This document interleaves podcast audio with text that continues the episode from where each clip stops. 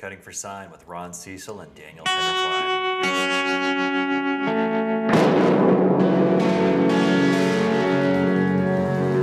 The bad white men call him the devil. The Yavapai call him eyes like the sky.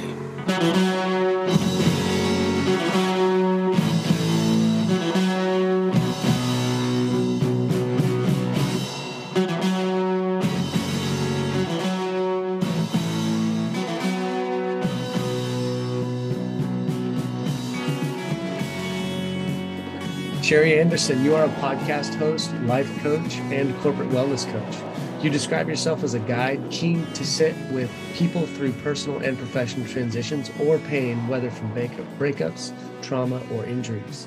You also help clients discover and affirm their vision, purpose, identity, and healing by unbreaking hearts and bodies and rebuilding authentic identities. You rather uniquely believe that the process of changing one's health, career, relationship, or finances includes actual movement. So you work with individuals and teams as a movement coach. Your podcast, Unbreak My Heart, is about navigating the messiness of breakups. The show's intent has been to facilitate conversations that lead guests and listeners to the keys to what shackles us to our breakup story and experience. Sherry, you value becoming aware of stress, managing the mind and emotions, being more deliberate, fully self expressed, authentic, and empowered, both independently and in relationships. Sherry Anderson, welcome to Cutting for Sign. Wow, thank you. Yeah. Introduction, well written. it sounds like someone's telling me about myself as if I don't know me, but if that were me, I, I like it. Like I, I think it's I you, like Sherry. who that is. Yeah, yeah. Mm-hmm. I I'm thought you were going to just say, uh, it's like someone's telling myself as if I care. That's what I thought you were going to say, which would have been fucking. I mean, gangster. I have that side of my sarcasm. I just I wasn't sure.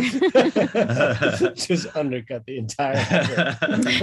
so Next this time. is this is a fun uh, episode because Sherry and I knew each other from a decade. We met in a community a decade ago, and we like Mhm. you know have been keeping in touch for the last 10 years and then this guy you guys i don't i forget how you meet Well- but you started talking Would yeah, you want to I mean, about is it okay met? to say how we met? Sure. Yeah. Well, I met. is Oh, I can't wait to I hear matched with her on a dating app, oh that's right Mhm. and she didn't message me. It was one of the dating better. apps where you, you the, the girl, the woman has the opportunity. She gets to choose whether or not Uh-huh, to message. uh-huh, uh-huh. And Sherry chose not to. Dude, by the way, is this was like perfect. eight months ago. This was a while ago. yeah And Wow. and then I, being the persistent SOB that I am, hmm uh, really liked that you did a podcast. Like because you you Oh, wrote that on there and i write there on, on mine and i just thought that was very very cool. Your podcast was very easy to find and i messaged her through her pod like through a podcast thing and then we but then it was like not really i don't know it wasn't really dating we were talking podcasts. Yeah. And then we connected through that and then but she didn't message me even back from that for like another few months. Mhm. and then and the guilty does the big grin on your face doesn't sound like it was too much of a regretful choice if it makes you feel any better i've known daniel a long time too maybe about the same amount of time and we didn't really start hanging out until this last year so. yeah ron ghosted me for eight years I had to make Oh, sure, you know. I just had to like, Mhm. you know, well what was cool is that when we did start chatting um you know got to know each other like through the podcast values and listening i listened to a little bit of what you do and stuff and then and then she ended up uh inviting me on to be a guest on her show and so i we did that yeah. and then that became her here so it was that's a pretty cool little oh and then the most funny part is that you and you knew Mhm. that i knew ron you But I never said anything. yeah she didn't say anything Strong. That's a strong move. It's a power I was like, uh, this is amusing to me. I'm not sure if he'll mention me to Ron first or I'll connect with Ron first. But either way, it'll be entertaining. This is my Yeah. own sense of humor to myself to see how Daniel connects you and I knowing each other. it's like it's just like a little just a just a soupçon manipulation I- It's I- just the, the faintest whiff I think I was walking I my dog. Walking my dog is where I do some of my best thinking. It's kind of similar to shower thoughts, you know. Mm-hmm. And he, and he called me. I think I was walking my dog, and he called me, and he's like, "I'm going to be on a podcast."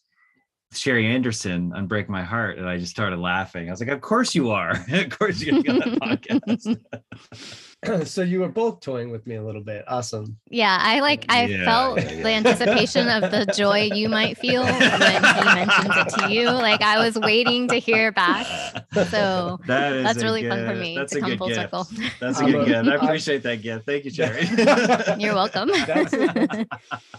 that's a sweet spot of like being in, in, in someone else's little web of of excitement is like yeah. i'm totally fine with that sounds great that's, that's sit fantastic. back and enjoy it you know yeah, yeah. sherry mm-hmm. you I just got had to assure oh go ahead no, no, no, no. I want you to make. No, yeah. This is where Ron says a yeah, question yeah. that's like not very interesting and off topic, and it ruins the flow. So please let. Oh, like... yeah.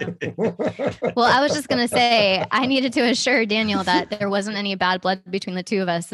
Like I was like secretly hiding that I knew you you know so he was no, like well, why wouldn't that. you mention this to me oh and i could hear it in his voice yeah, yeah. yeah. And he I could tell he was like, That's so weird that I'm meeting this person and we're talking about, you know, sharing my story. And she like co- completely hides the fact that they know each other.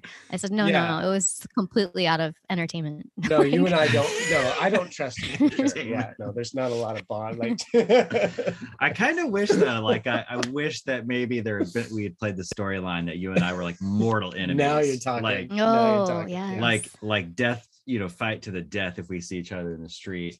Kill what, bill kind of style like what's funny about that is that if you all on a whim because you do run into each other occasionally and talk yeah. and you have you have yeah. Like, we are in the same neighborhood often. Yeah mm-hmm. it's not like oh, right, well i mean yeah. it's your neighborhood i'm in it often. So anytime I'm, welcome anytime you're welcome here anytime. My personal take is that you both missed an excellent opportunity to to pull a practical joke on me and really have a little bit of fun. Next because, time this happens, if oh, it's with, between me or you or anyone else, and anyone yeah, else listening, like I'm in for the long the long con. I want to. I want to like. I've always years. envied people who like can do that type of lifelong yeah personal oh, prank on someone. Yeah, totally. So thank you for I, the invitation. absolutely, absolutely. And maybe it's not too late for you to, to both to, to, both cook something up. Like you could even weave it into like this is all part of the long con. Even this very comfortable, laughy story is actually just to show that you really do hate each other. No, an arbitrary, an arbitrary a lawsuit where Daniel's a key witness. we send him a letter. He's got to go to court. We're not there, of course. yeah, I want to be psychologically hurt by this and really um, get, through it, get through it. I can so, easily see this happening, but we'll see about right. it. Okay, okay, I like this idea. I think I was telling Ron. I was was it I telling you the story of the twice the two times in my life where someone did pull a, a good prank like this on me? No. I won't go into the total details of it, but the, this was good. Like the one time I was I was uh, I used to do a bit of acting and I was in a, a, movie like an independent movie down in California. I'd flown down to California to do it. Long story short, we went through three weeks of filming and it was really good, but it's also emotional and intense. You know, it was the film director's first movie, uh, feature length and all that. Well, on the last day of shooting, we're in a really nice hotel in the town and we'd rented a room as the set as the set. Um, and all of a sudden i hear the director and the lead actor arguing and then it builds and builds and builds and they take they'd known each other for years. They start breaking out these things the personal things that were obviously building through years they're screaming and all of us leave the room. We're sitting outside. We're talking. We're like what are we going to do? Do we try do we help? And they're just going and going going. And then it kind of comes down and we come back in and they look at us and they just point to one of the corners and there's a there's a camera filming all of it and then they just smile and something about that told us that they was all a fucking the punchline. They nailed it though. Oh my god they did it so well. Yeah. And then smash cut a few years later a friend of mine did that to me. Walked in we were co-directing something. We've been working for months on this play. It was a kids play a, uh, shakespeare thing. And he walks in in front of the person who was our ambassador to the actual school that the kids went to. Yeah. And he starts ripping me. It's a really good friend of mine. and he just rips and rips and rips. And i was like starting to get upset. And i was like starting to like cry. I was like i wanted to attack. I was i was going through all kinds i've never this guy's never said an unkind word to me and then he's going and going and going the lady is really uncomfortable and we're starting to like get up we're in a restaurant and then he should starts laughing his ass off and it sounds worse than i just said it was perfect like he timed it excellently and but he had to like put our friendship on the line that's a I don't I don't know if I'm capable of That's humor intense. like that. That's super intense. That's kind of like it could have traumatized you. That could have blown up in his face. I said the story a little bit wrong. He did it perfect. He did it perfect. Like Man. for everybody. It was yeah. a perfect build, tension, catharsis, laughter. Are you guys like, still friends? That's the oh, question. Oh, he's never said an unkind word to me. That was 10 years ago but do you talk? Like, are you friends? Constantly. Friends, he's, friends. he's one of my closest friends. Okay. All right. I'll let this pass. But it's some, something that you do, and this is my theory, is when there's tension that builds over a over a over an intense thing that you're doing together, a movie, we were co-directing a play, and there are things you notice about each other that get on your nerves. And then in both of those six situations, the people use those things and it ends up clearing the air and it ends up like being a cathartic reset. And because uh, you get this huge laugh and this bond over it. Was amazingly done. I couldn't do it because i would be too intense. I would I actually hurt someone. I, I think i would hurt someone so bad really? that it wouldn't it would be irreversible damage i don't think so i think I, you'd do great i um you do great at pretend insulting to pretend to be pissed off and angry at somebody. You don't think so? I think the moment I like open the floodgate to like the truth, like all of the all of the cattle that's like behind the chute, like suddenly get that's out and just do. burst open the fence and yeah, trample. For sure. For sure. For sure. How about you? Do you mm. think you could pull something like that off? If it depends on the rapport and chemistry I have with the person. Yeah. I, I mean, tight. I've yeah, I mean, I think I would have fun doing it and be able to pull it off. Like but it. it wouldn't be universal. It would not be a universal like ability. Timing is, yeah, no, and timing is so key. Like you can pull a prank, and then if you don't get the right moment where you let that person know, like, hey, this is in fun, then you you go too far, and it's really hard to recover from crossing that line. Hundred percent, really hard. Yeah, it is. Yeah. It sounds like you've had some experience in this. I have had this is a prank and nothing as intense as like hurting someone's feelings, but you know, just like hiding fake roaches around our house, like because with a roommate that hated roaches. I was very um oh. playful with this creative living roach and she just she couldn't handle it. never it. Forgave me for it. No. Oh, you went too far. Oh, no. I went too far. I missed the moment to tell her like, "Hey, it's not real," and yeah, I won't. I'll spare you the details of the story. He's like shaking, you know, uncontrollable no. in the corner. She had to call someone else and be like, "There's a roach in my bed and I can't find it." And oh, like, just no. she she escalated so quickly, I could not jump in at the right moment to de-escalate yes. it and make it like this is supposed to be like a playful prank. Yeah. So Google sometime Jon Snow pranks his wife. Jon the Snow. actor that played okay. Jon Snow in Game of Thrones okay. loves practical jokes and he had he pranked his wife. It was brand new, like they just wait, wait, wait, wait. Are you gonna ruin this? Are you gonna like tell no, us the just prank? fuck it. It's it'll be no, it's not that big a deal. Okay, don't watch it. Uh, long story short, again, long story short, he it's just a it's just a video of his wife in their home. I can't remember her name.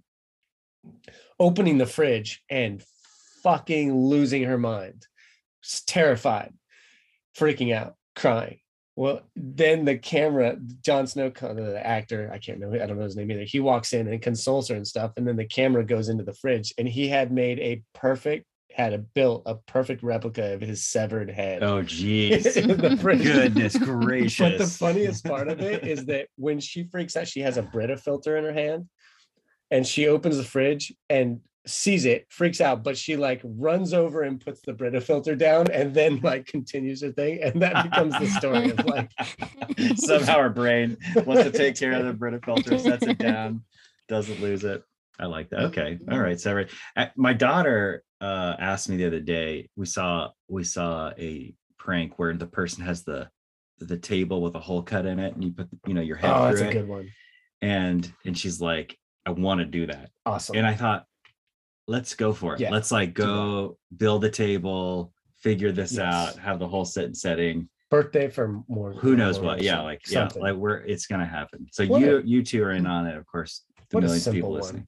Listening. I would I, I love stuff like that. I want to be pranked so bad. Do you? I don't. yeah, definitely don't. But like, I feel like he's begging us indirectly, indirectly both to prank him. He's like, please scare me, but not too much. please scare me. It's a not little like much. I'm just allowing a little bit of room for a schizophrenic moment. I could do it. Don't fucking do it, but just please do it. All right. And don't. Okay. Okay.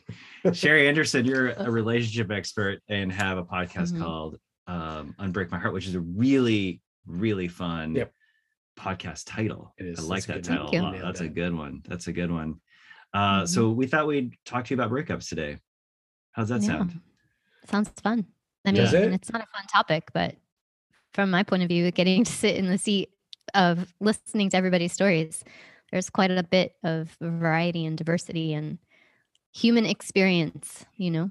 Yeah, it's it is one of those human experiences that's like it's pretty close to universal i'd imagine mm-hmm. like up there yeah. you know pretty high and what was like what was the moment where you're like these stories that everybody has like needs to be highlighted in some way was that because you thought like every i think this is what ron cecil thinks i think whatever pain we experience we can mythologize into i should say this sometimes there can be a pain or something that is so great in our life that we can mythologize at some point thinking that no one else has experienced pain like this or no one or mm-hmm. or the advice that could change other people wouldn't work for me right mm-hmm. is that why partly why you wanted to talk about this kind of thing so that you could show people like hey you know hearing other people's bullshit breakup stories and, and taking responsibility or being a victim will help other people begin to unwind that stuff? I would say that would be like a secondary or like further tier down thought. I mean, it's more of like the the the results or the product of the storytelling in my mind. Like a, that wasn't what initiated yeah. me wanting to do it. Yeah.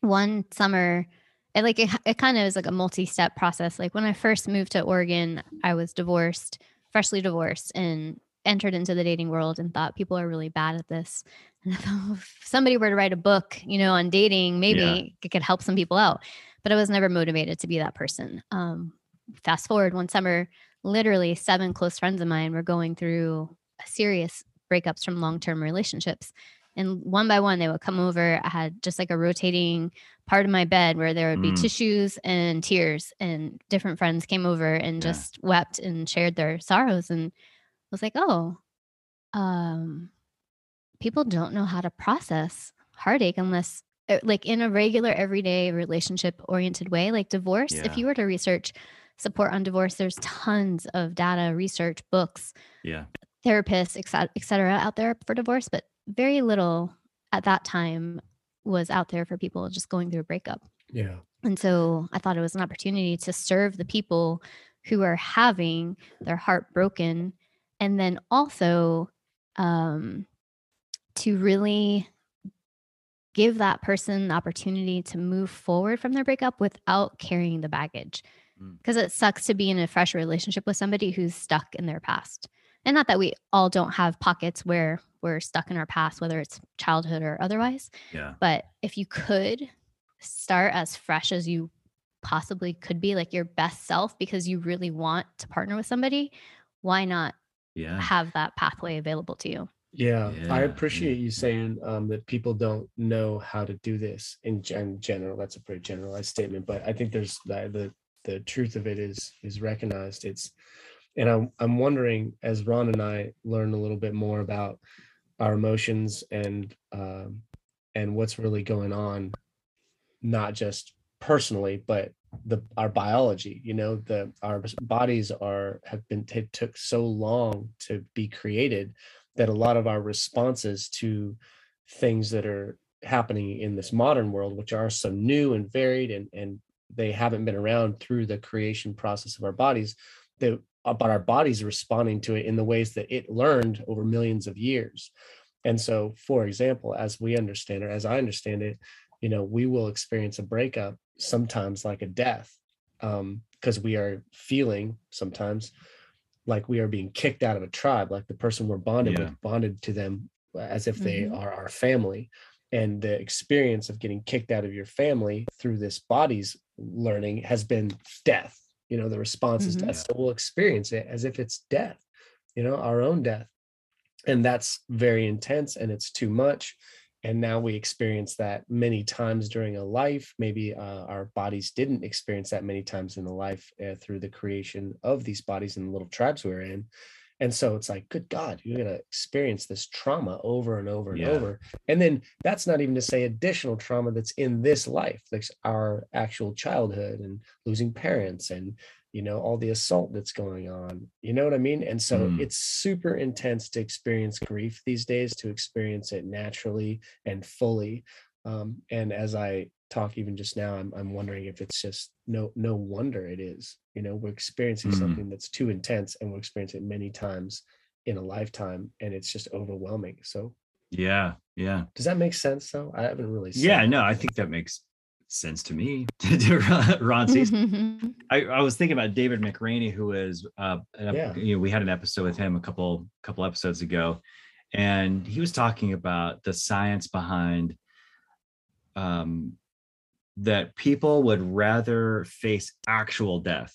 They would they would rather face something that they could potentially going to die and then be rejected by their by their community, whether it's their family or lover or or a combination of that or their church or whatever it might be. Like they would rather face actual death and like be cut off from the the tribe. I I actually had a I heard that last night. I was re-listening yeah. to that that episode, and I, I didn't. I feel like that could be better said because I I don't feel that way. So it's like all well, people just would, because, or is it certain people? Yeah, you know what I mean. It's probably a baseline of you know some number. I mean, it's kind of like saying the greatest fear is um, uh, public speaking. Public speaking, but because I don't have that, I, I can't necessarily yeah. identify with that.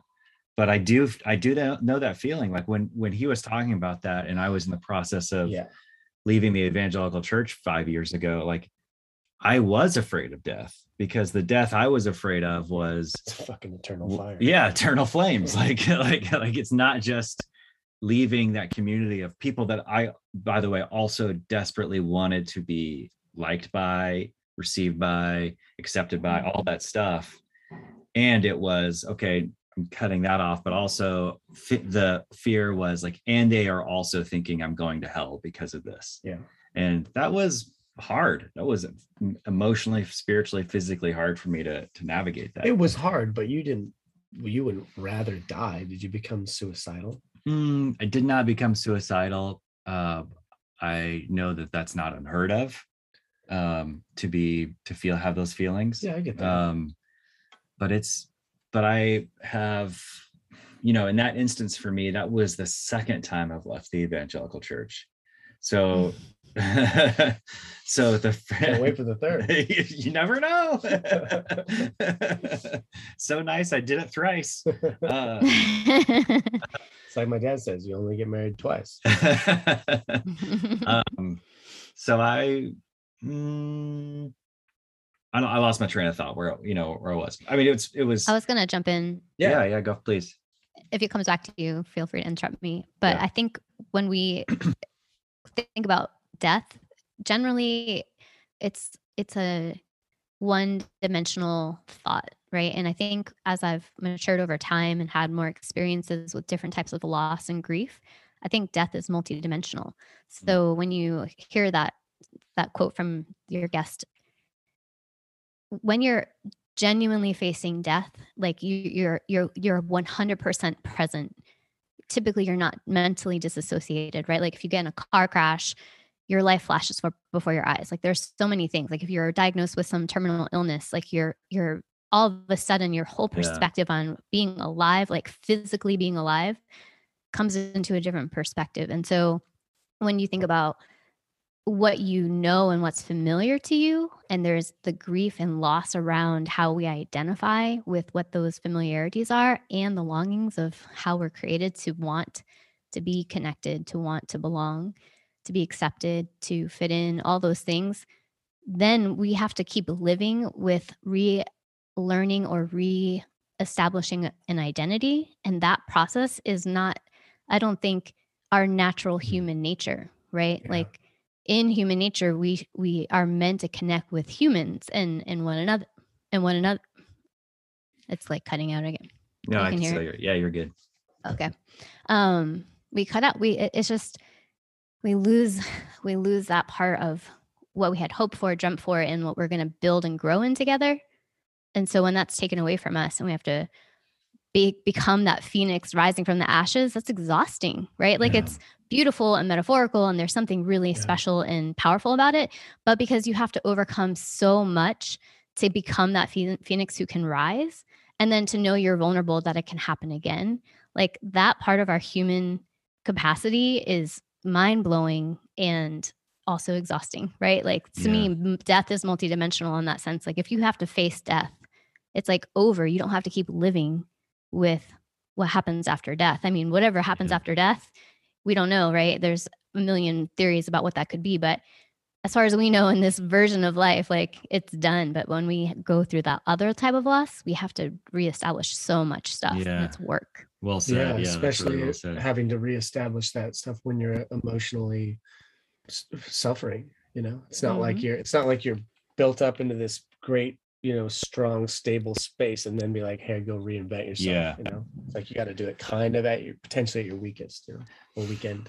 It's it's been a long time since I've been in a relationship that has the you know, I've been in, I've been married my second marriage for for you know 11 years and we've been together for 13 years and the little bit of dating i did between my first divorce my first divorce my first marriage and and this marriage um pretty casual and yet every breakup was like really painful even even mm-hmm. when it felt casual and it was like there wasn't a lot at stake i remember trying to be so gentle with this girl and you know, picked her up and she immediately knew because my who knows what was going on with my vibe, but like I drove her kind of far to a pub. Like she wanted to go to this pub. This was in England. And it was like a while to get there. We get to the pub and it takes me five minutes to break up with her. and, and, she's a like, long trip back. She's like, you could have d- done this over the over the phone. And I go, could have, you know, could I? Like, would that have been acceptable? Mm-hmm and she's like yeah you know like you know so you're a little, little stuck on ceremony yeah a little bit a so then there was the 40 minute drive back which was not pleasant because i was in a sports car driving kind of fast and she had been also traumatized in a sports car before oh like, man this is the worst break- that's a pretty good breakup story actually so we're not in touch anymore, as you can imagine. we're not Facebook friends. No. that door is bolted closed. yeah, yeah. Huh. Is there is there like a way? And um, this is a question for you two, or, or I don't know, both of you or one of you, but is there a way to enter into a relationship that has the potential for a long term connection, but also has the potential to say, if we don't make it, can we decide now that there's no hard feelings? Can we decide now that this time together is valuable and good and we don't have to count it as a loss?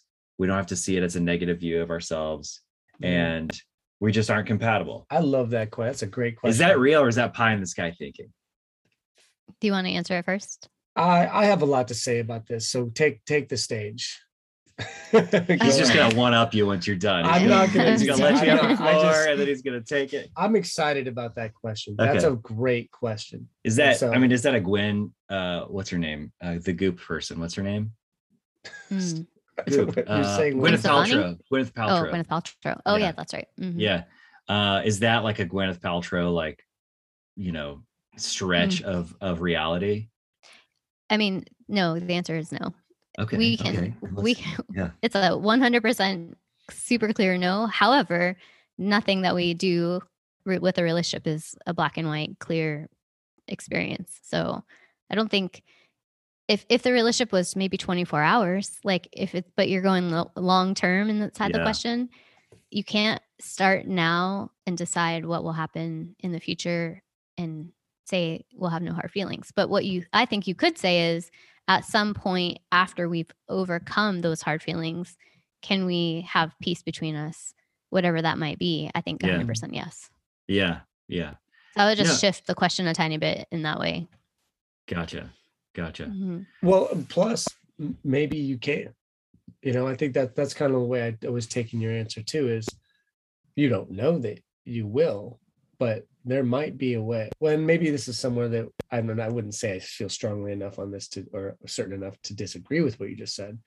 But I do wonder if there are ways to, in the beginning of a relationship, set an intention and and voice that intention and be on the same page with that intention of like hey let's not hurt each other um, and whether or not that actually happens uh, maybe you're right it can't there always will be uh, pain and then that pain can heal.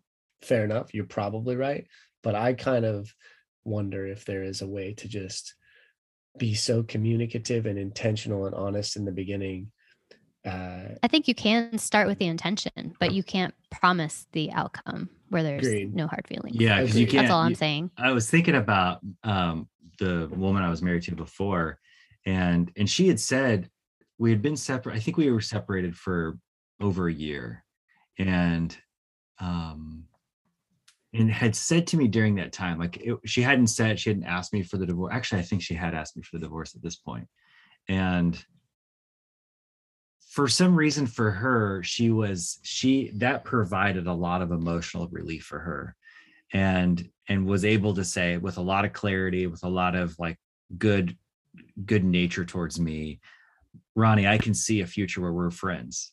Not only that but i can see a future where you and your future partner and me and my future partner are actually friends or actually like mm-hmm. can be can do this. And i was like immediately rejected that notion. Whoa. like right mm-hmm. away i did i didn't have the capacity to not feel resentful because i was unsure because you wanted her to be your wife still? Um probably like you weren't sure of letting her go yeah point, i think at that point there was some of that but there was also all of the like all of the social pressure that i had put on myself mm. having grown up in the evangel- evangelical church having parents who were divorced 13 times between the two of them. And um that i thought if i can just not do this i'm going to make it i'm going to beat them. I'm going to not become my dad i'm not going to become my mom mm-hmm. and i'm going to win. And so you know, my ex-wife, like she was contending with someone who was valuing the idea of marriage more than me valuing myself, like my actual identity, sure. and mm-hmm. also her value, like how I valued her. Like I was so fixated on like not breaking the bond mm-hmm. because it meant something that I was making up than actually taking care of who Ron Cecil was. Um, but now, you know, fast forward a bunch of years, right? Probably 15 years. And yeah, about 15 years. And and we she and I have to communicate for for various reasons uh, that I covered in the Jay Baker episode um which you don't you don't know the story but I'll I'll give it the brief one. Um okay. I I'm in the process still, and I'm undecided if I'm going to complete it of becoming a confirmed Catholic practitioner. And um, and part of the process of becoming of having a catholic confirmation is that if you're mar- if you had been married before you have to have that old marriage annulled within the catholic church mm. which is mm. a years long process and i'm not exaggerating it is years long and and when the idea and i've had i'd been quite attracted to the catholic church and i just want to say as an as an addendum I am not suggesting nor think that anyone on earth should be Catholic. Like that is not mm-hmm. that's not my propaganda. I question it myself all the time. Yeah, I was gonna say it's I'm shocked. There's another time, but I'm uh, shocked that you on paper it makes no sense. okay, anyway. It makes no sense. In practice, mm-hmm. in practice, there's profound experiences that I've had, including re- reconnecting with my ex-wife and formally forgiving each other for who we mm-hmm. were at that time and formally forgiving each other for the actions that we participated in and i i don't know like if there are mm-hmm. miracles mm-hmm. that was a miracle i experienced because yeah. i didn't want to go in that annulment process but it gave me a tremendous gift which gives me trust about like well what what else is available to me yes. i don't know the question i don't know the answer to that but um now that I'm on the other side of that, like I can't imagine us all being friends. Mm-hmm. Like I'm not trying to seek it out, but like I'm like, oh yeah, she was probably a completely right uh, mm-hmm. about yeah, that. And sure.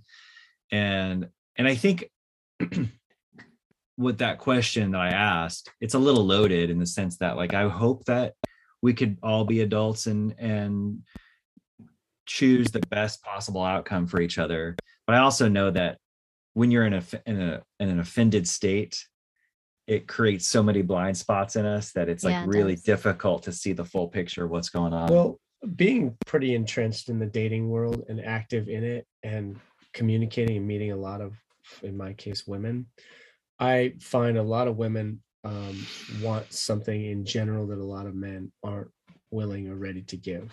Wait, can I ask you? Can I ask Sherry to guess what that is before you say what ahead. that is? Yeah, play around. Play around. What? Uh, I mean, the first thing that pops in my mind is commitment, but I don't know if that's what you were going to say. That, okay. And then that, and then what that what commitment looks like is is, mm-hmm. is, is a further discussion. But in one word, yes, that's what I find all the time, mm. constantly. But really, what there's a couple things going on there, and I don't not to say I, I know the situation inside and out, but I do know that regardless of what uh, uh, one person interested in another person is willing to give um, and is and bringing to the table blah blah, blah is, is it's really what sets us up for success in a relationship in a breakup in, in any gray area transition in and out of togetherness is knowing oneself that's vague but just is like yeah. know what you like yeah. know what you want yeah. know what make mistakes know that you don't need to make them again um, I think knowing oneself is a great conversation. What does that mean?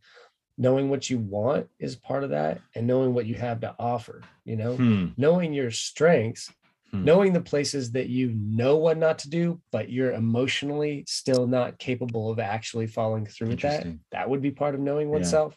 Yeah. It's a lot. It's a lot to be able to um, come to another person and and and say and present yourself and offer and then go on an adventure together and then have that have minimal pain especially if it ends up going uh, away um, away from you know transitioning apart. But i do think that that and i'm not interested in avoiding pain. I am uh, interested in avoiding unnecessary pain particularly pain that me not knowing myself causes you know Mm. And I think that that's yeah. an interesting talk. So maybe it's a matter of degree. Can you get out of a of a situation without heartbreak? You know, probably not. But can that heartbreak instead of being a seven, eight, nine, ten, be a two, three, four, five? Like that yeah, would. I would agree with that. All yeah. the difference in my experience of this world. Yeah. Yeah. However, I think when we're thinking about that, it's hard not to ask that question and answer it through your own personal history, you know, the filter that we have oh, of our totally, own experience. Yeah. yeah.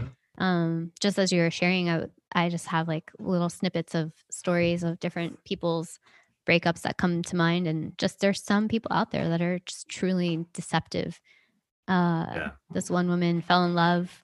She fell in love overseas with a man who is from America as well. And he had a double life. You know, she found out that he had a wife and yeah he proposed to her and like all this stuff and to the extent that she was could be authentic she was yeah. only to find out that this person was you know living a double life and wow. it's just crazy and you just have to decide if you're that person you know on the on the on the dark side of that experience are you willing to forgive and move forward and not use that as a form of um you know, like a vow, like I can never trust anybody again, or right. I can never trust men yeah. or women or whatnot. Yeah. can I ever trust myself again? Yeah. You know, it's just, it wrecks you in that way. And if you're willing to come through it, then, you know, there's hope, but some people just get stuck. And but, that's, that's one of the things I feel most passionate about is like, wherever that you're stuck, like, do you want to be unstuck? Because it's possible.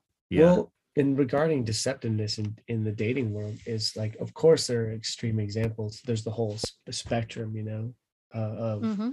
of deceptiveness but I, I think that they're all really damaging in, in different ways and like i personally am a pretty i'm on the path of awareness and understanding myself and yeah. i'm getting better and i still find myself wanting to be deceptive particularly around dating when i meet someone that i'm excited about it's like it's like the all the parts of myself come straight to the forefront and mm-hmm. start and start wanting to to like get live right want, wanting to be and say, putting their little two cents in and the wounded parts are right there and they have a loud voice and it's it's mm-hmm. hard and i think that one of the conversations that i'm excited about having is putting that part of myself out there for people to see for the the woman i'm interested in to see like if i can reach a place of like radical honesty and just be like listen i'm kind of being a shit right now and this and i've done that mm-hmm. you know to varying extents and i'm like it's liberating because you realize you don't have anything to be afraid of mm. mm-hmm. you know and we can go into all that stuff but the idea being that uh having a conversation um in my case like for for men to be like listen, it's okay for part of you to want to be in a committed relationship and give everything you want you can to someone. And also have another part that's like frustrated that you'd be leaving too much behind. And then that's a very simplistic way of doing it. You can unthread the impulses that we all have and the parts of ourselves even more. But the gist is, is that there's more than one voice and more than one desire inside and that's okay. How do we get this all to to um to not equal deceiving someone? How do we get this all to start trending in in a better direction? How do we how do we find a way to be that part of ourselves that doesn't experience and act from a place of lack? Like this is the last woman on earth. This is the best and i have to put everything it's like no mm-hmm. there's too many people on earth to to think that. How can we turn back toward ourselves become a better person who can act with more integrity? These are questions that i think are, are really really valuable do you, so do you think that part of that is is I, am just so I'm understanding. Yeah. Because I I I I identify with the part of, that you were describing where there's a part of you that still wants to somehow be dishonest. Yeah. Right. And I and I get that. Like I know that talking to my children, talking to my wife, mm-hmm. talking to my CPA, talk well, whoever it might be, there's a way mm-hmm. where like, how do I I'm I'm unconsciously trying to present as perfect you, mm-hmm. you know it's like i'm trying to like hold it all together yeah. yeah and and the more i can for me the more i can release the need for a perfect a perfect presentation the less pressure i feel on myself to continue that you know continue that facade like holding it up and and for you know some really clear examples at this point in my life are being honest about with my kids about things I've struggled with in the past and the the the compromises and characters that I've had essentially trying to get people to like me. And and is it because I know there's this dilemma, right? Like if a guy says, I want to be committed, but right now I don't know if I can commit, is the is the is the pain or the fear that like, well, when a woman hears that saying like I'm out immediately. That's like being rejected from that can be a very strong experience. I bet, wow. I experience yeah. that. I experience that more and more as time goes on, as I'm more honest. Yeah. I experience that two times a week sometimes. So, but do you perceive it as rejection in that way? Well, I, I didn't mean to cut you off. No, no, no, no. I, this is going. Keep going. Yeah. I, I'm starting to learn that it's just not a good fit, and that by saying, mm-hmm. by reckon, saying what I really have to offer and what I really want, at least closer to it, and mm-hmm. then experiencing the disappointment of oh that's not what i want yes part of me experiences that as rejection part of that probably experienced that on a level of me losing my mom when i was very young you know mm-hmm. that was a potent part of my life and i think it mm-hmm. echoes and even if it's not inherently true it's the story i've been going with you know sure and so I but confronting it over and over and working with like what Ron and I do with working on our values and living more aligned and congruent with with our values, I I realize that it's not the end of the world. I don't experience it like me, you know, this body three million years ago getting kicked out of the tribe, or even five thousand years ago where exile is death. I really am experiencing it like, oh, that's not the right person that leaves room for another person also pat on the back for for both of us realizing mm-hmm. that we don't and i i live part-time in portland and i live part-time in northern california telling a person that i'm dating that is often doesn't mm-hmm. work for mm-hmm. me mm-hmm. and so finding when to do that when do I do that is the best time, you know? And now it's like I, I rarely go on a date before they would know that. But I experience a lot of like, this person's amazing. I have to tell them this thing that's probably not going to work for them and then say no thanks. But now it's not that hard. You know, mm-hmm. I, I, but that's for a lot of other reasons that have to do with loving oneself. And I think that again, I would just go back to a greater conversation of the reason that women maybe are finding in general so generalized that men can't commit is because men in general and people in general we we really don't know ourselves as much as we could or we spend a lot of time protecting ourselves it's like mm. another way of saying something similar hmm. Hmm. what do you think is um is there like when you were talking what i was really thinking about is the time as you're dating like you know when i did the last time i dated somebody was my 20s my mid 20s and i'm 42 i'll be 42 next month. And so a lot i you know i have grown and matured beyond my wildest mm-hmm. dreams. And what's the protocol now for like dating like when you have a first date i got to go on a first date with daniel and a girl the other night which was really fun, fun. neither of us knew that we That's were going on this first date not i mean daniel knew but the girl nor i knew that we were both going to be there it was a little practical jokey almost it was a little practical it was a little not practical. that i would turn a first date into a practical joke but that's another story. It was it ended up being pretty pretty good time. It was awesome. Yeah, we had a good pretty time. Pretty sure it was one of the best dates she'd ever been on, but it also was one of the worst. It could have been disastrous, but it was all great. Um is there a conversation like should there be a conversation pretty quickly on hey i want to keep this casual on a certain number of dates a certain amount of time?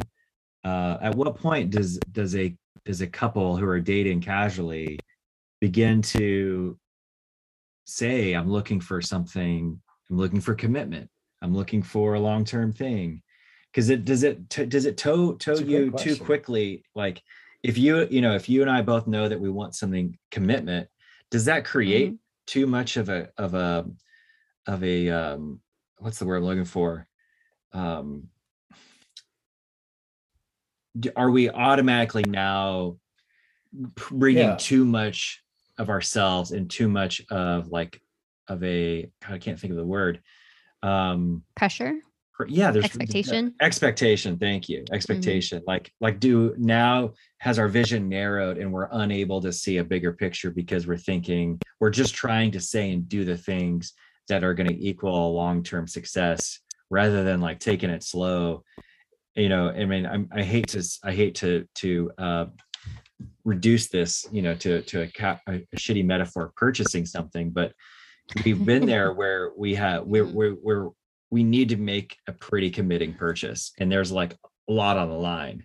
And what do you think? Yeah. Um i i think it's i think it's tricky. I think dating is tricky especially since a lot of it happens online first. Um i mean if it happens in person great but typically it seems like the common practice is more online connections and you're set with a filter. So you can put it out there. I mean, maybe people don't like to do that, but most people will say, "This is what I want." So from before you even know the person, you can read they want marriage, they want something casual. Well, that's so not true. You, that's only no? true on, on. I'm on a lot of apps, and that's only true on one app. oh, okay. I don't really know all the filters, but go ahead. I wish it was on all of them, but it's only on mm-hmm. one and then it's left up left to you to choose whether or not you want to put that information forward which most people exactly yeah it is, mm. it is optional what you want to add to it um I, this is a hard question for me because in general like if if you're just thinking about the progression of life one of the things that is always happening is managing expectations personal mm. professional otherwise right yeah and when we feel hurt it's because we had a picture in our mind and when we don't get what's in that picture we have like a we experience some type of conflict right. on the spectrum, right? Yeah. And so, and if you're too vague, like I'll give you a personal example. So on one of the apps that I'm on, uh, you can change, and maybe it's on many, but just one in particular, I know you can go anywhere you want in the world. You can pick any location, mm. and um, you can you can just put yourself as if you live there yeah, and yeah. if you're going to start trying to match with people and connect with them when they find out oh you don't even live in that same country on the same continent it's frustrating and then i'm like okay well that's that's more unrealistic than i had anticipated you know to be like oh yeah. yeah if we have this good connection then we'll figure out how to meet and see what happens so the more specific I've become, hey, I travel between these two states and here's when I'm here and here's when I'm there. Yeah. It's so much more fluid to interact and connect. And there's just, I think, all these little fractions of transparency, honesty, timing, yeah. and it's so unpredictable and vast to me. I don't know if there's like an, an actual answer, but I just I think it's a big experiment that we're all yeah. living inside yeah, of and wild. figuring it out. Super wild, yeah. Well, it's uncomfortable. That's my, that's is. my experience. I bet it is. It makes me uncomfortable thinking about it. The thing mm-hmm. I, I think it is it is very interesting what your question, what you just said. And it's something that I confront a lot. Mm. That moment. Yeah. And this situation of what how soon, when do we say what we really want, assuming we really, really even know. And you get a lot of people who say, I want a relationship, a traditional long-term monogamous relationship. Now, if someone says that right away to me, I think that's not what I'm open to right now. At the same time, a little part of me is like, well, I also would love to be swept off my feet by like the most amazing person ever and a great fit. So you got to kind of like mm. say, well, yeah, that mostly doesn't work for me. Yeah. But also, I think that it's important to recognize that in general, men not will, being willing to commit and in general women wanting a long-term relationship both of those can be codependent or uh, undeveloped stances because a lot of times what i find is that uh, is like people who are looking for a long-term relationship they're not doing it from a place that is aligned with their who i would observe you know yeah. dare i say you know i don't really know the person but it's not really i wouldn't say if knowing this person they need to jump into a relationship right now you know but that's right. what they want and then they'll right. put that out there all the time but what i've found and I have found this. This is pretty open, so like like you know, mm-hmm. be gentle here. But this is you're also on a recorded podcast that gets distributed to the world. just to give you a heads up. Everybody be gentle. You know, I'm serious. This is this is the type of conversation I think it's valuable to have in public you know? Yeah. Because we're unthreading and getting a little more nuanced instead of saying we're not having a conversation griping about how men don't men don't want to commit and women do, because that's not a very accurate assessment of what's I would agree. out there. Mm-hmm. You know, so like we're untethering this with threading it, yeah. you know, and putting it on the thing, slice it open, look look what's inside. And I have found because I do date, I date consistently. I date with heart. I date with integrity and intention. I really do. Mm-hmm. I don't always succeed. I definitely hurt people still, mm-hmm. but mm. like I'm on the adventure and it's a valuable one. And one of the things I've found is that a lot of women are who are looking for a long-term relationship are much more open to something other than that with someone who is going to be honest. And they're open mm-hmm. to mm. explore and be treated well. I was dating someone recently who said, who said, I do want a long term relationship. That's what I look for. She goes, I want to do life with someone. I've done a lot of other ways of relating, and I, this is what I've arrived on. It was nice to hear. She'd done non monogamous, she'd been monogamous, she'd been hurt, she'd done well, she'd done all that. She's just like, I'm ready to do life with someone. Hmm. Mm-hmm. And then she goes, and she goes, but I also know that it's unrealistic for me to get all my needs met by one person. And so at this stage, I'm okay with spreading that out. And she's like, Daniel, you you offer a lot of things that I want. You don't offer everything, but I'm gonna, I'm still am looking what I'm looking for, but I'm gonna take something from you, you know? And it was a little mm-hmm. bit slightly a transactional uh, moment that we went into, but I appreciated it because mm. it was honest. It made sense. We found out where we fit, you know? And then she she's like willing, she's free to do what she needs to do to find what she really wants. And as long as what we do doesn't take too much of her emotional capacity away from what she really wants and it adds to it then it worked. Hmm. that's a person who was came out right in the beginning and said i'm looking for this. But we found something yeah. that worked for both of us that could actually aid both of us on our adventure. You know what i mean? So i liked that they said that they wanted a long-term relationship and they were very clear about it but they also were kind of they had a lot of they knew themselves. Yeah. Because i've been with other people who I feel like they missed out on something that maybe we could have had together that mm. wouldn't have mm. taken away from what they really wanted because they're just so blinded by this, like, in uh, my opinion, sometimes fantasy that you're going to find someone and then all your problems are going to be solved. Oh, there's a there's a strong fantasy. Morgan and I, I mean, I've I've lived in the fantasy, deep deep in the fantasy of one, you know, thinking that being married would somehow fix my life. Like. Finding the one would somehow it's probably make, just going to complicate make me rise to the occasion and instead it was now i'm attached to somebody who has to witness how inept i am at driving mm. this car called my body and and have no you know uh, user manual to this brain and uh and it's taken a long, long, long time, a lot of forgiveness and a lot of saying I'm sorry with Morgan, my wife, mm-hmm. over these over this last, you know, 13 years together. And I I don't know. I mean, you know, just just so you know, Sherry, like I can't tell you how many times my brain, which is pre-programmed to to hit the divorce button because of my family mm-hmm. of origin, like it's like it's like just a hair trigger. Like you know, you hurt my mm-hmm. feelings, divorce. That's like where my brain goes. really? I've yeah, never heard you say totally. That. Yeah, totally is. Oh wow. Mm-hmm. And it's like the thing that my brain brings up first, you know, it just comes to the top, comes yeah. to the surface. And M- Morgan's family of origin, like that her parents have been married for, you know, coming on 40 something years. No, 50, mm-hmm. getting close to 50 at this point. And wow. and so I will uh, like we'll get in a tiff, even a real bad one, even an ugly one, like a real mm. stinking, like multi-month long, you know, where we're grueling, we're in the mud, and we're like it, we're so tired that we can't even hit each other, but just the resentment. like, what a great metaphor! Yeah, we're just like looking at each other, our eyes, and like trying to hate each other, and never, you know, afterwards, her, her to be clear, you don't beat each other. Never. We've never struck each other. it's a metaphor. It's a metaphor. It's all metaphor.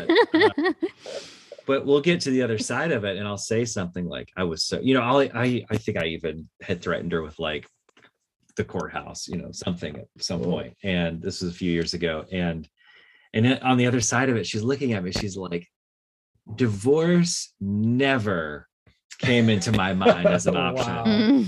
And like why do you think you need to go nuclear oh you know? God. and i re- and i finally learned years later that turns out and, and this is something else you don't know about me maybe you do uh, but i did not get diagnosed with adhd until i was like 38 or 39 and okay, yeah no i hadn't. and and then it took me another couple of years to really like ask questions around how an H, how an ADHD brain works and why it thinks this way. And i and i have since discovered like so much of my neurosis, like so much of that ability to go nuclear really quick. It's just mm-hmm. like that's just the way my brain works. It's like mm-hmm. it's ADHD thinking. It's like all or nothing, black mm. or white, like in or out, like and and and and it goes back to what you had said earlier about expectations and a picture of something in our mind. And when life doesn't look like that picture, it's all it's all bad. All is lost. All hope mm-hmm. is lost. we might as well burn it to the ground do you okay so just i'm harkening a little bit back to kind of where i ended and where you picked up. Okay. Um when i when i express that i meet people often who it just i just get the sense they're wanting to fix some of their problems yeah. with a relationship. Oh. Now maybe that yeah. fix some of the run problems, away. Hard pause. Get Ron excited. Okay. Um, so I understand that that you can know that your problems are going to continue if they're not addressed and not be solved by a relationship. Yeah. And a lot of maybe a lot of people that I would, you know, harsh harshly, you know, I, and prematurely say, "Oh, it sounds like you're wanting a relationship for the wrong reasons." Um, they might know very well. Oh, I know my problems will continue. I would just rather work them out in partnership instead of alone. I'm I'm glad you brought this up because I had to do a lot of dismantling for myself because my I was raised by a person who's codependent, who was raised by someone who was codependent. And I, mm-hmm. and I can keep going, right? Like who knows? Who knows how far back? Mm-hmm. All the mm-hmm. way back to the caveman, right? Like and um and I had to become so independent and autonomous on my own and and differentiated from Morgan because of the patterns that I saw of codependency in myself. Mm-hmm that I I was like finally a couple of years ago going like I was like I'm going to be okay whether we make it or not and I and I kind of started like leaning towards like yeah. I am in this own shell on my own like mm-hmm. operating as if mm-hmm. we're not together and and which I really needed I needed that yeah a lot and it I remember really, seeing that transpire oh, like from a close distance mm-hmm. and it was like it felt good and healthy mm-hmm. and it wasn't until this winter that Morgan and I realized like actually there's still a lot of value in in the healing journey together. When someone decides with someone else that we're going to commit to life together and we are going to commit to seeing each other's realness and we're going to stop presenting the way that we thought we needed to present to be accepted and we are going to say what we need we're going to create boundaries we're you know all the the healthy thing we're we're going to therapy we're doing all you know all this stuff mm-hmm. and jesus there's like like i don't know how to replicate this anywhere else i don't think you have to be in relationship to be healthy but there is a gift of being seen by somebody and being accepted and loved and nurtured through mm-hmm. difficult mm-hmm. times it really is i think if there's a fantasy that has any kind of like hook in reality the hook is when you both are well aware enough of your of your angels and demons within you or your or your neuroses or however you want to describe that and you realize that there's no way that the other person can actually fix you and there's no expectation for uh, you know on either end to do that for each other but what it really is is a witness and also the gift of saying hey i know that you you are unable to do this heavy lifting in whatever emotional way that needs to happen mm. and i'm going to love you through this anyway and and i'm going to be with you and you can fall apart and you can do whatever you need to do i've thought about it in in in I, I remember i grew up in a church as a child that had a um uh, uh the wife was was wheelchair bound and she was really disabled. Mm-hmm. Like she mm. couldn't do much more than move one hand and talk. And I thought, I've I've really have thought about like, is that a measure of that guy's like character? Mm-hmm. To I don't mm-hmm. know where they met. I don't know what part, you know, in her health journey that was, but but they were older and this was in the 80s. And and he had described to me even then like how like yeah i have to clean her. I have to do you know he was being really honest with like how that relationship and i've mm-hmm. thought about that like if if my if i was an invalid would someone take care of me? Like yeah. would i take care of my wife? And uh, you know obviously it's easier for me to say like hell yeah i would do that like for sure. Good yeah i was just gonna say i think i think a person doesn't need to be in a need to be in a relationship to go on a very healthy growth growth journey. No, like, yeah, absolutely, and, yeah. And the, if you're connecting with people, but but I would agree that connecting with people is probably would probably facilitate more growth. Yeah, and maybe there's different times in life where we connect in different ways. But I know that, at least for me, I know for you, watching you do things like you're doing the growth you can do potentially ron it could only be done in relationship you know mm-hmm. more like it's just it's happening and it's it's you're ready for it you're taking you've taken the bait and the hook and you've said yes to it and you're you're in your spot and you're going through the growth. I i know i'm also doing that you know through relating and through focusing on my one of my weak spots which is how to relate healthfully to women you know? And so i think that whatever a person chooses their path wherever they're at just know that if you do it with integrity if you want to do it with integrity which by the way when i say i date with integrity like don't ask like someone i was dating six months ago that question because they would be like no he does not because i because i fucking reached a spot where i couldn't yeah. like i was too much to be honest as honest as i needed to be you know? It's too so too scary. It, it was too much. Yeah, yeah it was too yeah. much and um, so it's a process but my point being like i just think that regarding the question that kind of your uh, the question that started all of this you know to to really to really spare suffering or get suffering to be an appropriate amount and not have it be way more than it needs to just finding one's values and just saying yes to the adventure of of sticking to them and especially through dating and connecting romantically to whatever partner one chooses or partners one chooses like that's at least from my perspective is one of the mm. that's why i love what you do i from the moment like that we started chatting and i saw your podcast i was like a podcast that folks focuses on how to heal breakups grief is the hardest emotion for me breaking up it's the yeah. most difficult thing for me to do in life and i was like this person is doing a podcast that focuses on that and brings people in it's great work mm-hmm. you know mm-hmm. thank you uh, when i'm listening to what you guys are saying it's hard because I feel like we I could like spend three hours on any independent hey. part of what we're talking about. Totally. Um, coming full circle to the idea of breakups, we are focusing a lot of these this dialogue on single people dating, going yeah. through breakups. Yeah. But breakups happen with married people as well. And what I really like and admire about yours and Morgan's experience, I mean, you guys share it to some extent publicly. Yeah. You guys have had several breakups without being divorced. Yeah, that's right. right? Yeah. Hmm. Yeah.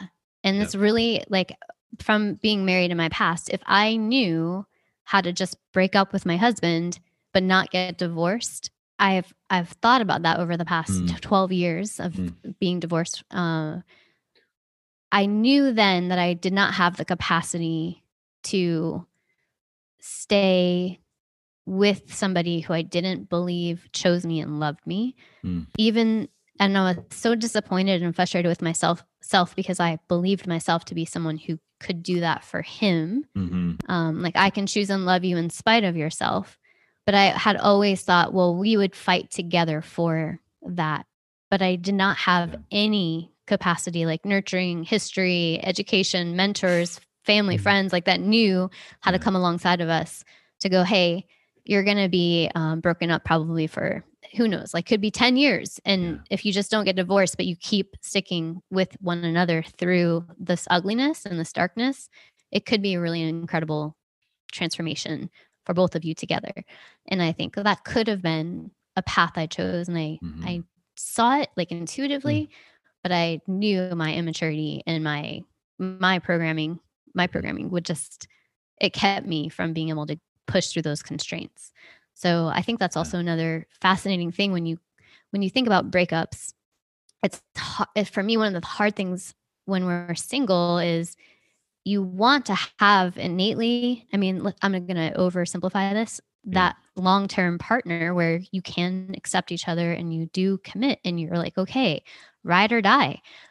But when things don't go well, like you and your wife for example like you're unpacking you're deconstructing you're dismantling your your whole identity and makeup and then becoming someone different through mm-hmm. it all yeah. and you're responsible for all this other stuff going on in life how do you do that when you're just dating you know and yeah i don't i don't know how you do that i think it's really tough um and like we're you, talking about stuff that's yeah. deep right like yeah we don't necessarily jump into those level of connection points when you're in a relationship that's only even if it's only five years old right like there's still a lot of um uh standard standard operating procedures at play you know mm-hmm. it's just yeah, like yeah, what yeah. is it the seven year itch where people start to go okay wait a minute like this mm-hmm. is different than what i had thought or i'm different than what i mm-hmm. once was yeah i don't i don't know if that's the case i i hear what you're saying and i think it's easy to think that I just think um that that there's like just think just ways you can't grow if you're just dating, you know. Oh, um, I'm not um, saying that. That's if that's how it came across, that's not what I meant. Well, I might have misunderstood. Mm.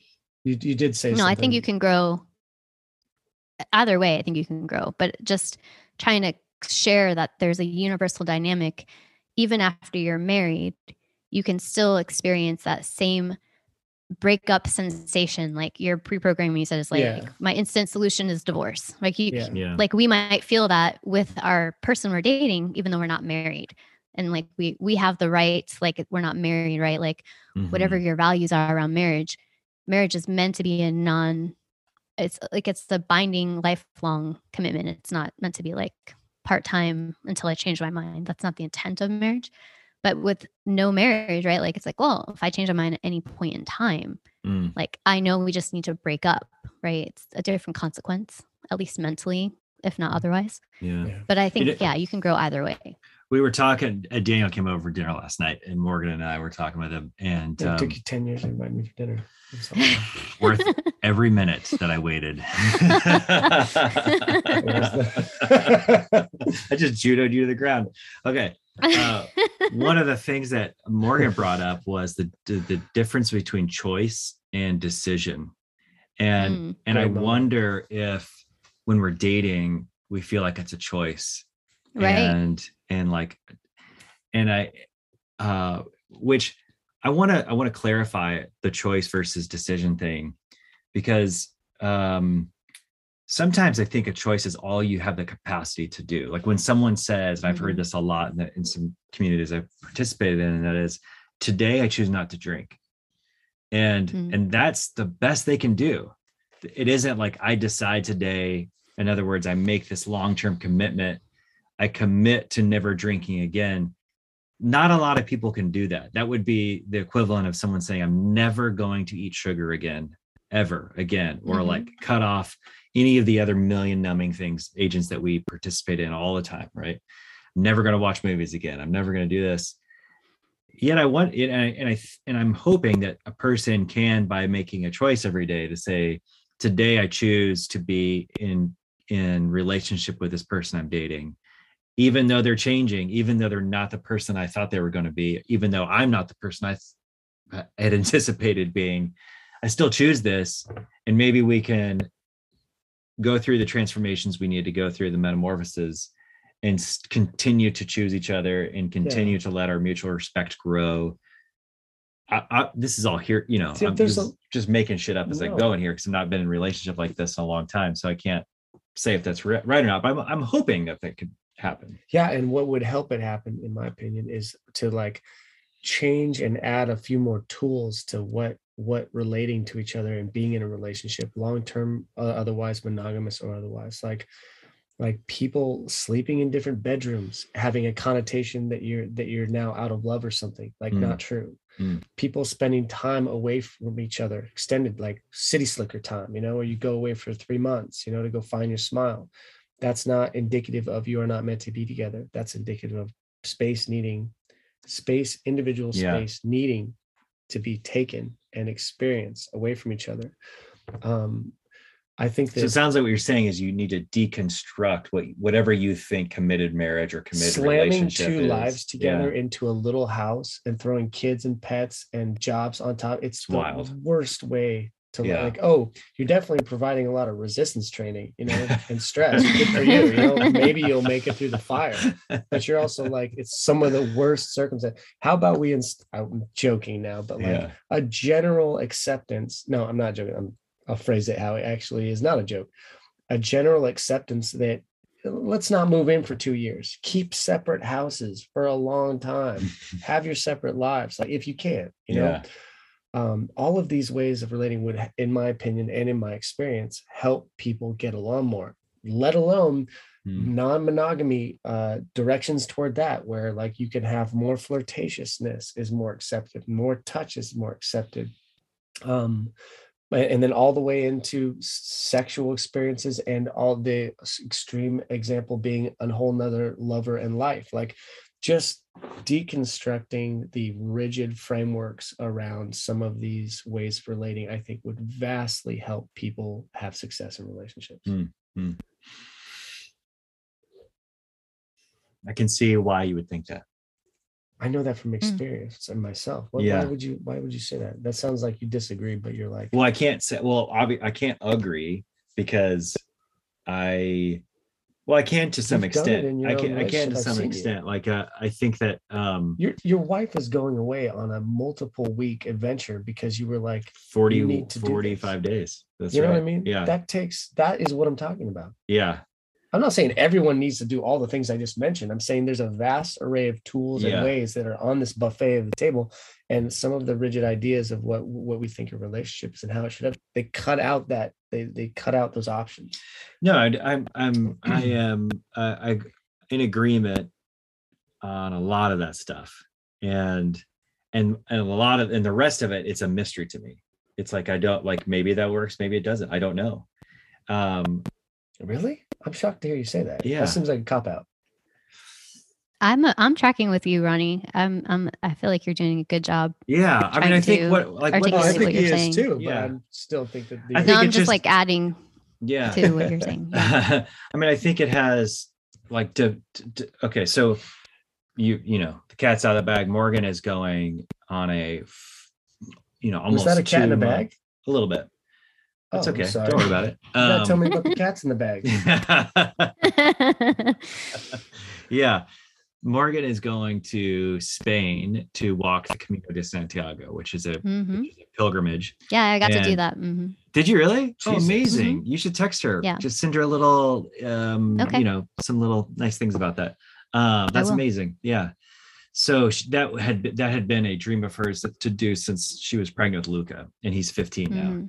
Mhm. And um, and she had gotten to the end of a, a a part of her job this last year where she had the bandwidth, she had the time, and I was just had this download. I was like, hey, I think it's the time. It's time for her to go do this. Mhm. We had not talked about it, had not been part of our conversation, and and when I went to go tell her, I was like, hey, I think this might be a really great time for you to go do it. She like looked at me and kind of in shock, and she showed me a stack of books that she had brought to her bedside Mhm. that morning, and one of them was the Camino, and um and I, I'm in complete agreement that we need more space than what we think marriage should have.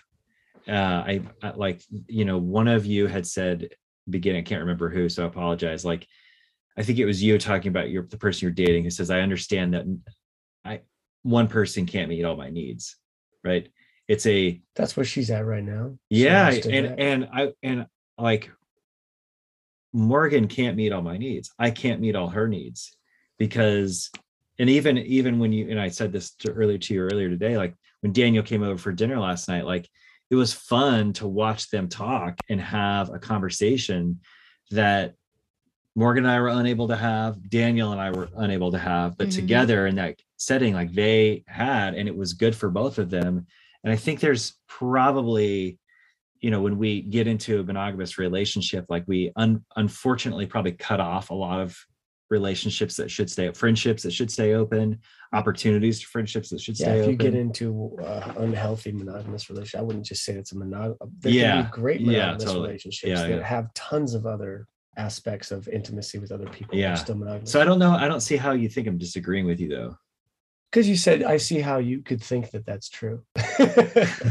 well, it's all untested, man. I mean, No, I, go I mean, I think it's all like no one knows that that is true or false. I Like would it's disagree just with that. It's, pretty clear that someone can't meet. Sorry, I'm sorry, Sherry. Go ahead. Well, this is like um, a like a, a to me a framework, right? Like you're coming from the point of view of marriage because of the way you guys have pursued one another and all of the growth that you've done and what that means. You've done it in the framework of marriage. You've even to and correct me if I'm wrong because this is me as an observer through watching your st- story online in little bits and pieces over time. Um, what's that book that talks about non-monogamy in marriage? um the one with um uh, her name is Esther Perel, Mating in Captivity. I don't know if it's maybe, and that's the one where it might be that one.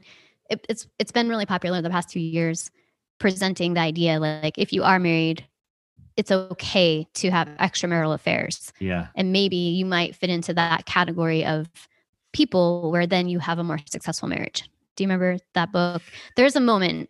I mean, I've, Uh, I, I you- mean, There's Uh, a few books. yeah. There's, there, I mean, Esther Yeah, Perel's I know- book Mating in Captivity is very popular and says something similar. Yeah, and I've read yeah, it. I'm totally paraphrasing, but there's a um a moment you and Morgan were in your car and you posted this on social media and you held up the book that, and you were like, we considered if this was for us and we Mm. agree, we agreed this isn't for us. We want monogamy, something Mm. to that effect. Do you remember that memory? Yeah. And yeah, I don't know if it was that book specifically or one like it, Yeah. Mhm. but even the fact that you guys could have the conversation around, do we Yeah, need to be open yeah. to and explore this? yeah. I think is a huge battle vulnerability like a testament to how far you guys have come but to tie this back to what you're saying daniel like they're confronting those options in the framework of marriage where totally. they very much expect and again this is me assuming certain things so correct me if i'm wrong that they won't be having extramarital experiences and I, I, just can't imagine Morgan being like, "Yeah, you can have another lover." I just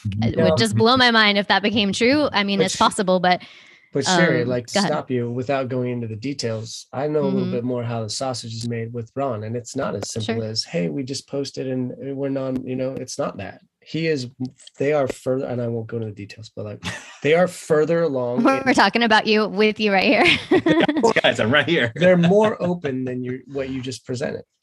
And so, well, I'm not saying um, what I'm presenting your... is full the full picture. I'm just saying, as a married couple, that that's the beginning of their framework where they're now exploring these other variety yeah. of things in the world. That's all I'm starting with. I, they have a different say, framework. I'm just trying to say, feel free to have your mind blown a little bit, just a little bit. Oh yeah, like loosened up because, you know, I I know Ron and and he he and he's been pretty open with uh, he and Morgan's conversation around this topic, and I totally agree with you. It's just so amazing that they're even willing to have it. It takes a lot of bravery. It doesn't even matter if they ever do that or don't do that or decide this sure. or that. The conversation, I know my friend has scared him and has triggered him, and he's then had to confront that, and he's like a better person for even having the conversation. So I'm with you totally. Yeah. Thanks for yeah, and- speaking on my behalf. Really appreciate it. everybody. I'll do it. I just think there's something different. What do, you, what do you think about you? Do you have anything to say about all the stuff? Yeah. Uh, it is nuanced, and I and I especially coming from where we did, like it was a a dangerous feeling conversation to have, and and the and the you know to clear to clear the air in case anyone's wondering, like I still choose monogamy. And mm-hmm. but probably not for the same reasons that I would have 10 years ago. Sure. And and 10 years ago it would have been a, a care a, a question of mm-hmm. like religious um uh paradigm like what you're supposed to do mm-hmm. yeah yeah yeah mm-hmm. and and the funny thing is is like the thing that i can't kind of like get over the hump with non-monogamy for myself is I don't have the bandwidth for it. Like I like my brain gets so yeah, fixated in not fun ways, even trying to buy archery equipment, even trying to buy a new car, even trying to like, you know, buy shit yeah. in my house. Like that I know how fixated and wild my brain can like that the potential of that happening within multiple relationships there's a reason I don't drink, guys. Like, like, like, yeah, no. like I understand there's like certain things in life that my, if my brain gets on that hamster wheel, like that hamster wheel is gonna blow up, and mm-hmm. and, but you know, as far as like the character or p- religious paradigms around that, like, I'm I'm open for anything. I I mean, I I know the Bible very well, and I and I I see a lot of room for breaking traditions and examples of where it worked and didn't work. And i think that the reality is is should everything be questioned? Totally. Are you still working with elements that are unpredictable? People our feelings our expectations mm-hmm. our desires our deepest fears our traumas that we're aware of and unaware of. Like that's that's a lot of stuff to try mm-hmm. to like keep track of. And and then you have to measure it against like well what's the um what are the potential hazards of this? And am i willing to to accept the risks? Am i willing to accept the pain and walk through the pain of this? And one you know today i decide not to uh, i'm choosing not to drink. Well I, I, think we're and choosing to be monogamous.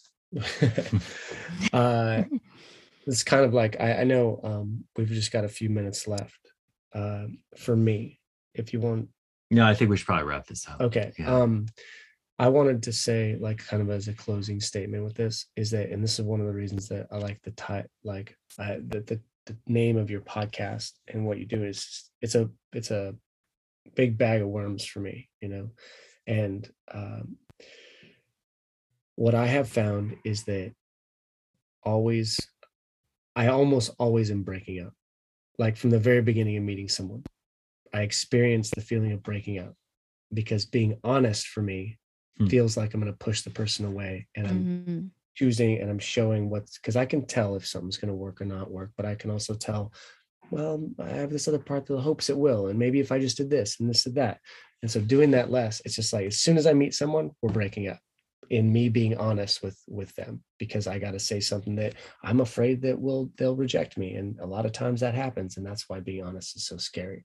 And I think that mm. that is been really healthy for me is embracing the breakup embracing people coming in and out of my life embracing being honest and that person saying no thank you. You know they're all breakups for me you know and it's just kind of it makes life a lot easier but it also makes it more painful you know? Mm but it also makes it more have more integrity and and the ground that i'm walking on each day being firm. Hmm. and i you can do that in a marriage. I think you do that in a marriage. Yeah. you've done that a bunch. And i just think that that's the underlying thing that's important through all this is just can we know ourselves and communicate that and get better and better and better at that? And that'll help these breakups Mm-hmm. You should tell that to every every guest who comes on. What what are you what what interesting? I'm curious in closing. I hate to wrap this up so fast because this is like we could really talk about this a long time with both of you.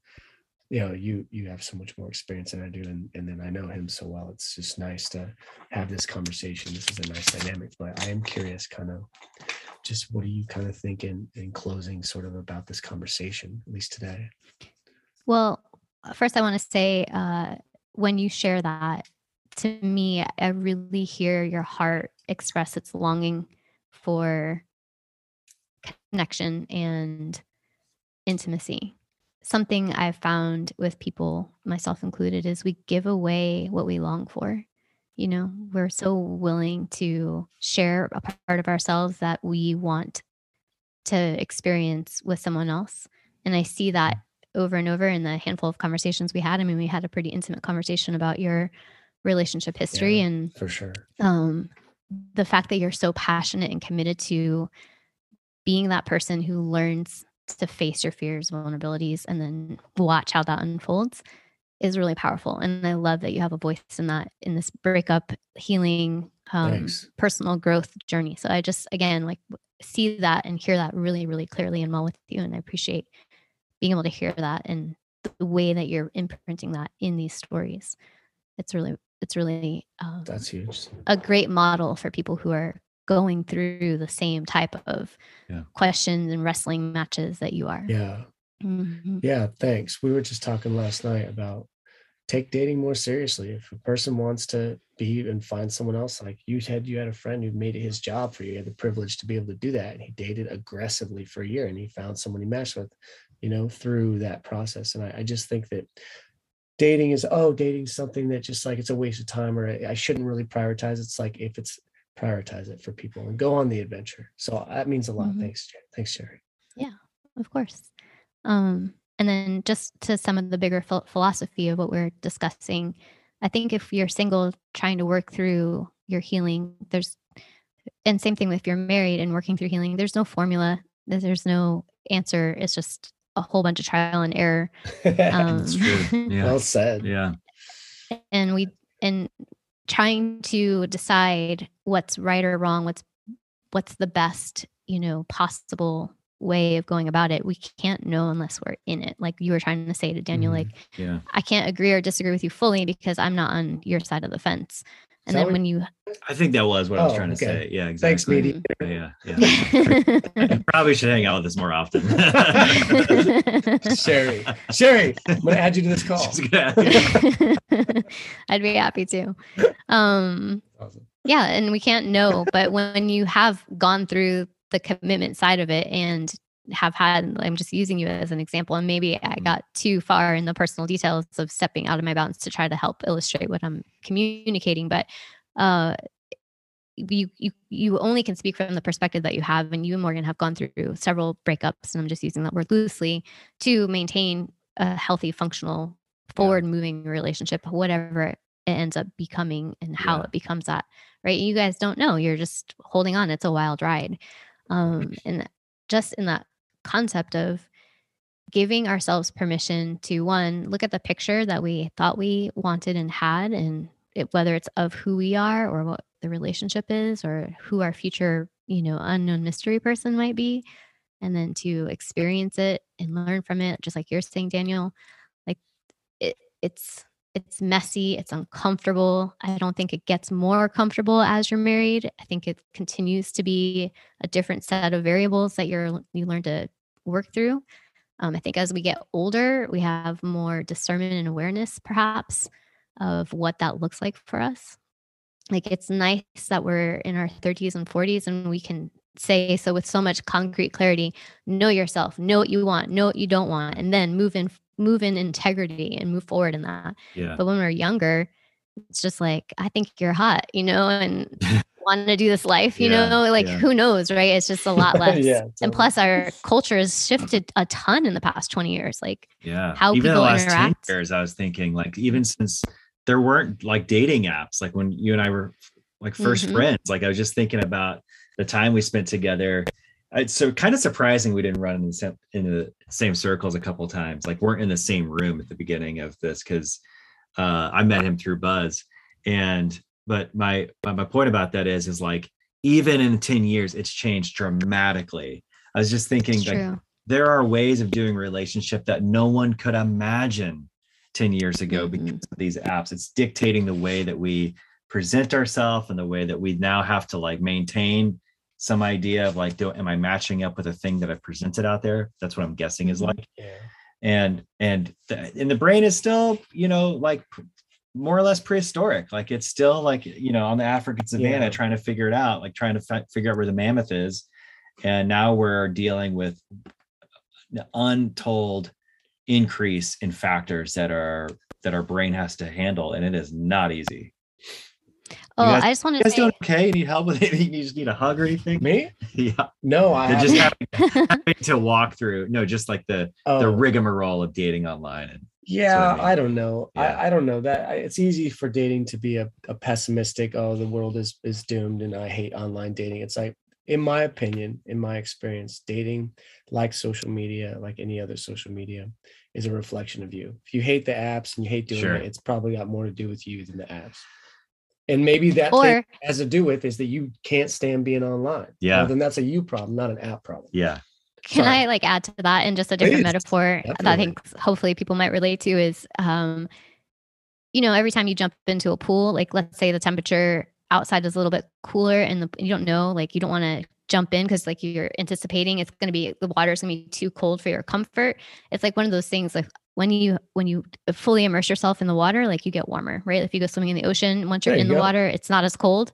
It's the same thing. It's like there's this trepidation of like what the heck is gonna what's the temperature check? And how do i navigate it? And some people yeah. are just like full on i'm gonna dive in i don't know what's gonna happen but i'll deal with it and then other people are really really like you know tepid and nervous and like might change their mind and run out and come back in like i think it's like a similar yeah. experience with that's online a, dating that's a, that's a in six metaphor, years yeah. of online dating and doing it pretty consistently i in the last month am finally you're probably like a lighthouse for people you know like hey come on in the water is fine well yeah kind of because but my point is is just in the last month I've started attracting people that I really align with. It took me mm. six years of working on it to get my profile, how I present myself, grow my life, how to communicate, how to play the game, enjoy the game. It, it's don't just dive into this whole new world mm and think, oh, it doesn't work. Online dating sucks. Right.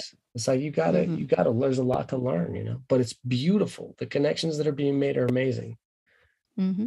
Solid. Solid. Um, just to be sensitive time, I just want to add this one other comment when you brought up decision versus choice, yeah, and back to that whole like primal, uh, how our brain works thing. I love that you guys brought that up last night. Um, in my experience working with people's bodies and helping their bodies heal, um, which is like, you know, holistic, it changes your emotions, changes your thoughts, etc. Our brain needs choice to change. Mm-hmm. Uh, so making a decision can get us in trouble because then we feel the pressure, whether it's conscious or not, to commit and follow through with that decision, even if all of our sensory feedback is telling us we need to change our mind mm. but we don't let ourselves make a different choice. And then we like assume whatever our history, our narrative is, wherever those ideas come from, like here's the possible ways about going to keep this commitment or escaping, kind of like how you said, like, oh, I only knew divorce, not the 500 other ways to problem solve, right? Like your brain just picked the yeah. one thing that I was most familiar with. Yeah. Um, novelty is what literally changes our brains. So when we're like babies growing, our all of our developmental stages are about novelty and making a decision or making a choice. You hmm. know, mm. I mean, a, a, choice is a decision, but yeah. the idea of I made a decision is like almost like a finite commitment versus every moment I get sensory feedback, I'm going to adapt the new information in my reality and yeah. then learn from that and make a new choice. And that's literally how our brains grow until we die. Mm. So it's pretty cool. And just we're designed to do life yeah. by making choices. Otherwise, awesome. we get stuck in freeze patterns. Yeah. Yeah. Thanks for sharing that. Appreciate that, Sherry. Thank you. Mm-hmm. Yeah. You're a, you're a deep well. Thank you for uh, participating in the conversation with us. I know you know talking talking. Uh, uh, it's it's tempting to like ask you more and more, but the truth is is that part of the reason me and Ron do this podcast and big reason is for us to work out how to talk about this and how to communicate. So thanks mm-hmm. for just listening so well. You're such a good listener. Thank yeah. you. Yeah, it's my pleasure. Thank you for having me on as a guest. It's, good to see you, Sherry. Nice I love that. Yeah. I, I, love that we got to do this. All right. See you next time. Take care.